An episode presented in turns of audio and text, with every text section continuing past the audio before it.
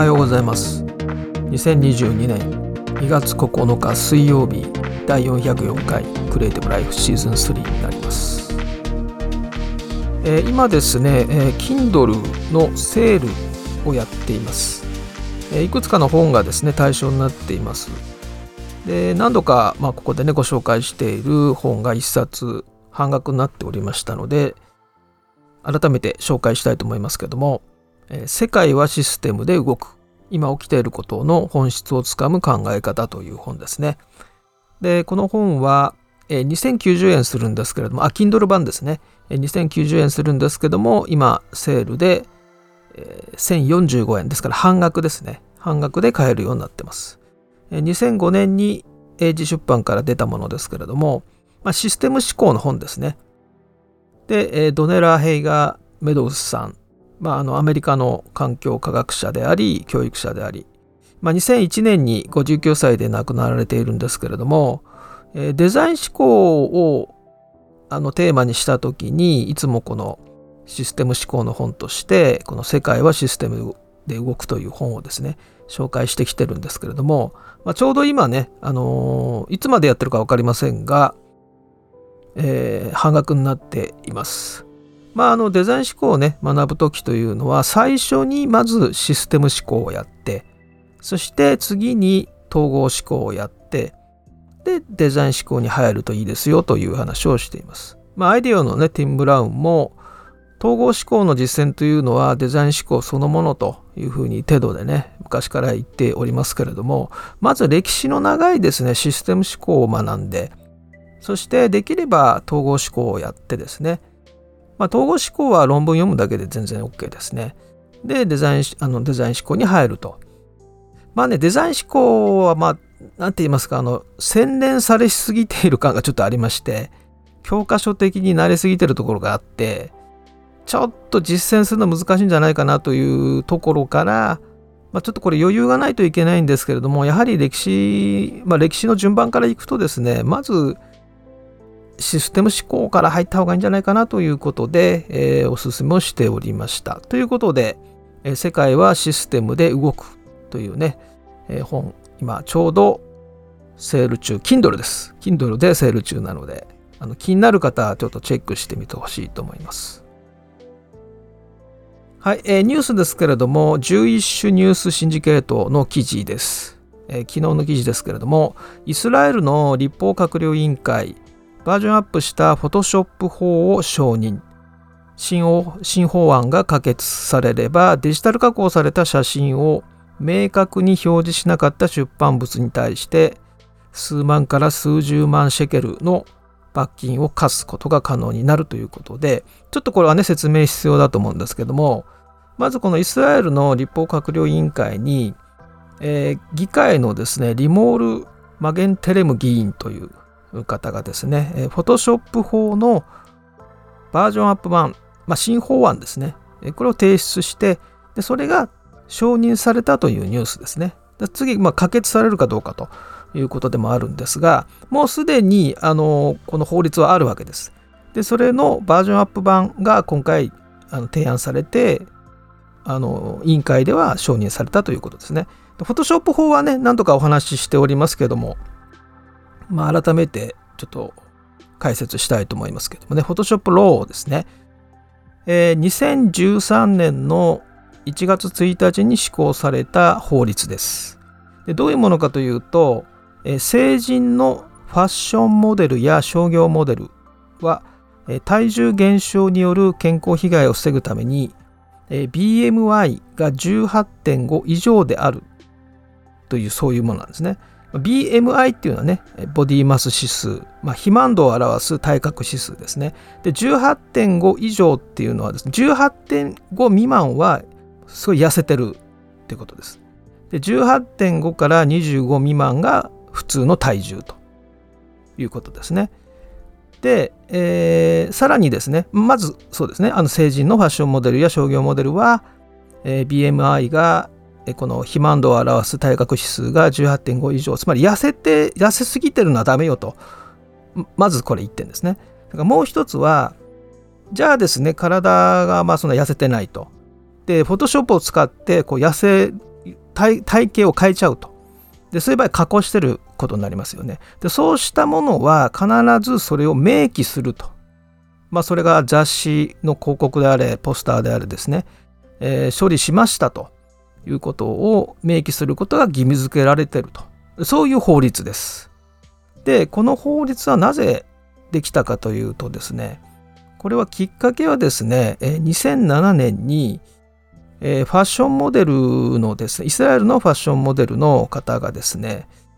えー、拒食症で、まあ、亡くなられたんですね。もう体重その時は60ポンドということで、60ポンドってね、27キロぐらいですよ。体重27キロです。大人で。で、まあ、亡くなられたということで、で、このファッションモデルの、えー、友達のですね、写真家、ファッション写真家の方がですね、えアディ・バーカンっていう方が、まあ、要するにその広告の世界ではもう極端に細いモデルが理想とされていて、まあ、それを強いられてると。でそれを真似る若者も増えていてでそのやっぱ結果的に拒食症になるケースも増えてるということで、えー、まあ今先ほどね説明したあの法律を発案したんですね。これがきっかけです。で今回の新法案はですね、えー、さらに、えー、ちょっと厳しくなっていて、えー、その写真をね加工して、まあ、要するに、えー、スマートに見せちゃったりするやつですねフォトショップを使ってでそういったものに対してちゃんとこれは処理をしましたデジタル処理をしましたっていうことを、え、明示しない出版物要するに違反した場合は、え、数万から数十万シェケルの罰金を課すということつまりえー、これね、シェケル、10万シェケルだとね、358万円ですね。結構高いですね。360万ぐらいです。10万シェケルが。結構大きな罰金ですけれども。ということで、えー、このフォトショップ法と言われている、フォトショップローと書かれてますけど、フォトショップ法と呼ばれているのは、成人のファッションモデル、えー、商業モデル、体重減少による健康被害が増えていますと。ですから BMI が18.5以上、つまり普通体重であること。そして、えー、Photoshop などで加工した場合には加工したということを明記するという、まあ、そういう義務です。で、えー、新しい法案ではそれがちょっと厳しくなって違反した場合は罰金ということで数万から数十万シェケル。10万シェケルは358、360万ぐらいですね。ちなみにですね、アメリカは、えー、表芸術表現の自由を制限するというような解釈になるそうです。つまり違憲になるっていうことですね。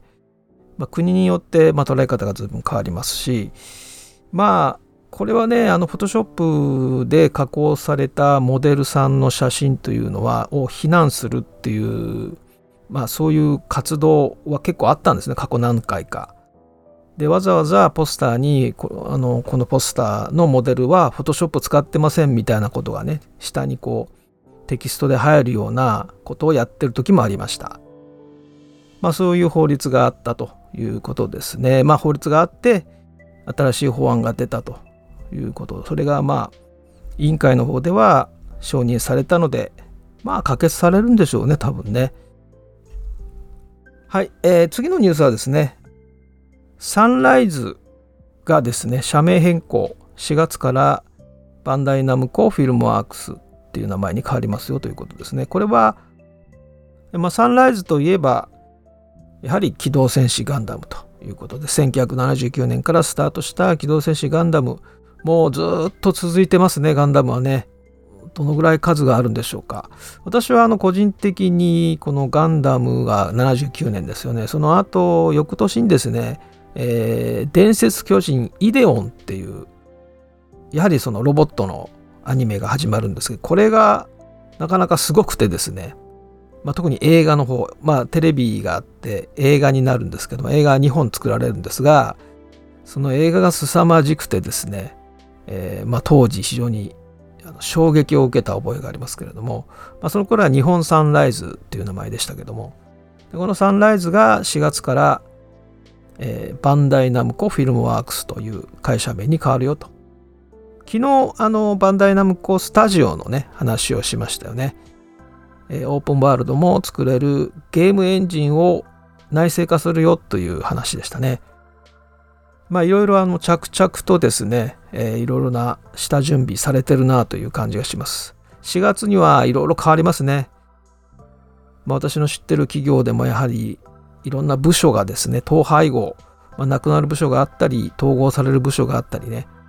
拡張される部署があったりということで4月から随分変わります。もうすでにそれは今もう決まっていて、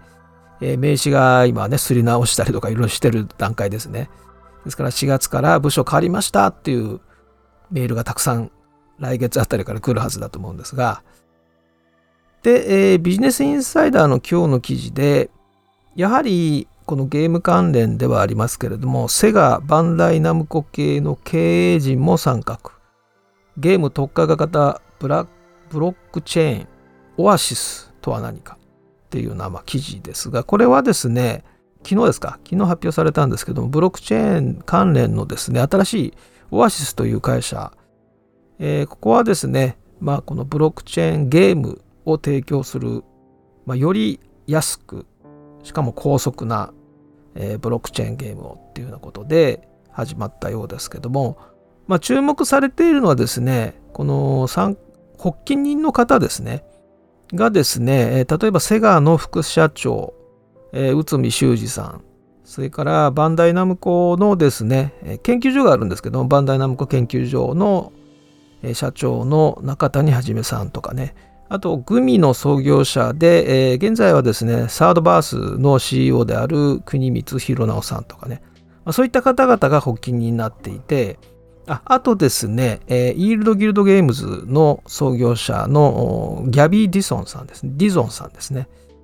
えーまあ、このイールドギルドゲームズっていうのは、えー、どうしょう、どう説明すればいいのか難しいんですが、ゲームでお金を稼ぐギルド、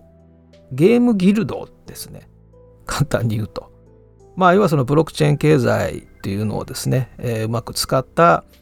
えー、人たちですけれども、まあでもね、どんどんこれから出てくるでしょうね。当然あのそういったことがまあ最初入り口になってで具体的なビジネスサービスになっていくんだと思うんですけども、まあ、こういった方々も参画しているということですね。でまあイーサリアムのね問題としてその取取引手数料がバカ高いといいますかガス代と呼ばれてるもんですね。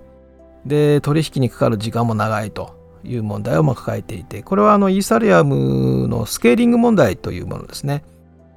あのすごい分かりやすい例としてはクレジットカードがいつも例に出るんですけどビザのねビザカードの場合は1秒間で数万件をこう決済処理するわけですけれども同じことをイーサリアムでやると1秒間で15件ぐらいしか決済できないというねそんな比較はされてますけどもまあものすごい遅いんですね。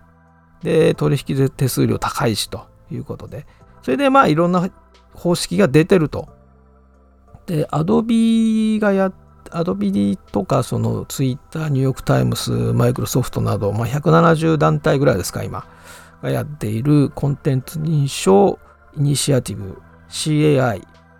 これは、えー、その、まあ、フォトショップに、ま、組み込まれてますけれども、作品にクレデンシャル情報を付加できるので、えー、例えば、フォトショップから書き出した JPEG とか PNG、それを、まあ、例えばウェブサイトに載せたとします。で誰かがそれをダウンロードして勝手に加工した場合に、えー、それが加工されてるということが分かったらですねあのそのファイルを Photoshop で開くとですね履歴がちゃんと出てきて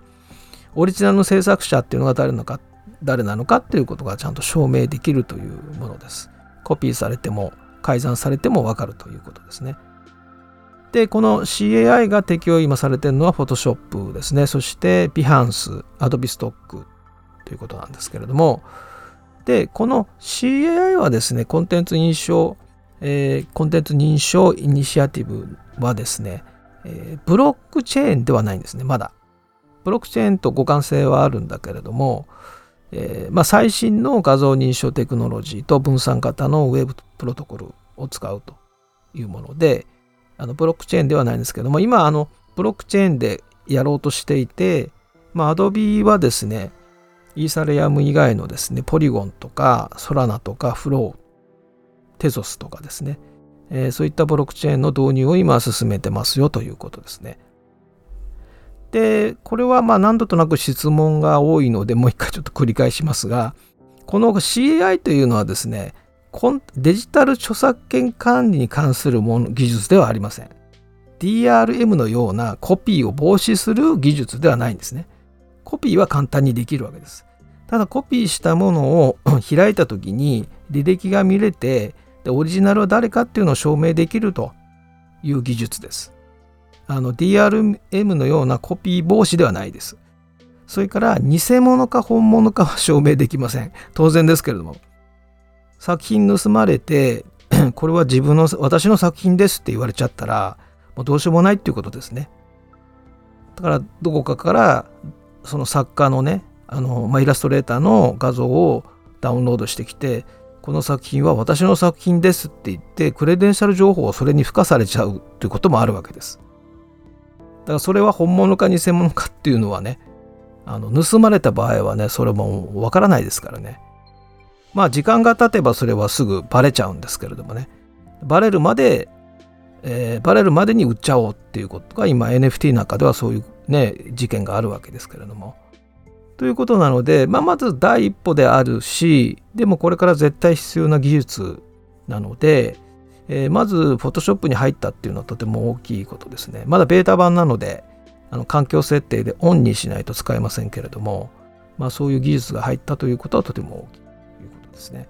まあ、このブロックチェーンに関してはですね、えー、たくさんニュ毎日ニュースが山ほど入ってきていてどんどん目まぐるしく変わっているので一応 Adobe 関連のニュースが出てきたらですね、あの報告したいと思います。はい、えー、今週ですね、えー、クリエイティブライフストリームというビデオオンデマンドで、えー、デジタルコンテンツとしてですね、え、まず準備号と第1号が出るということで、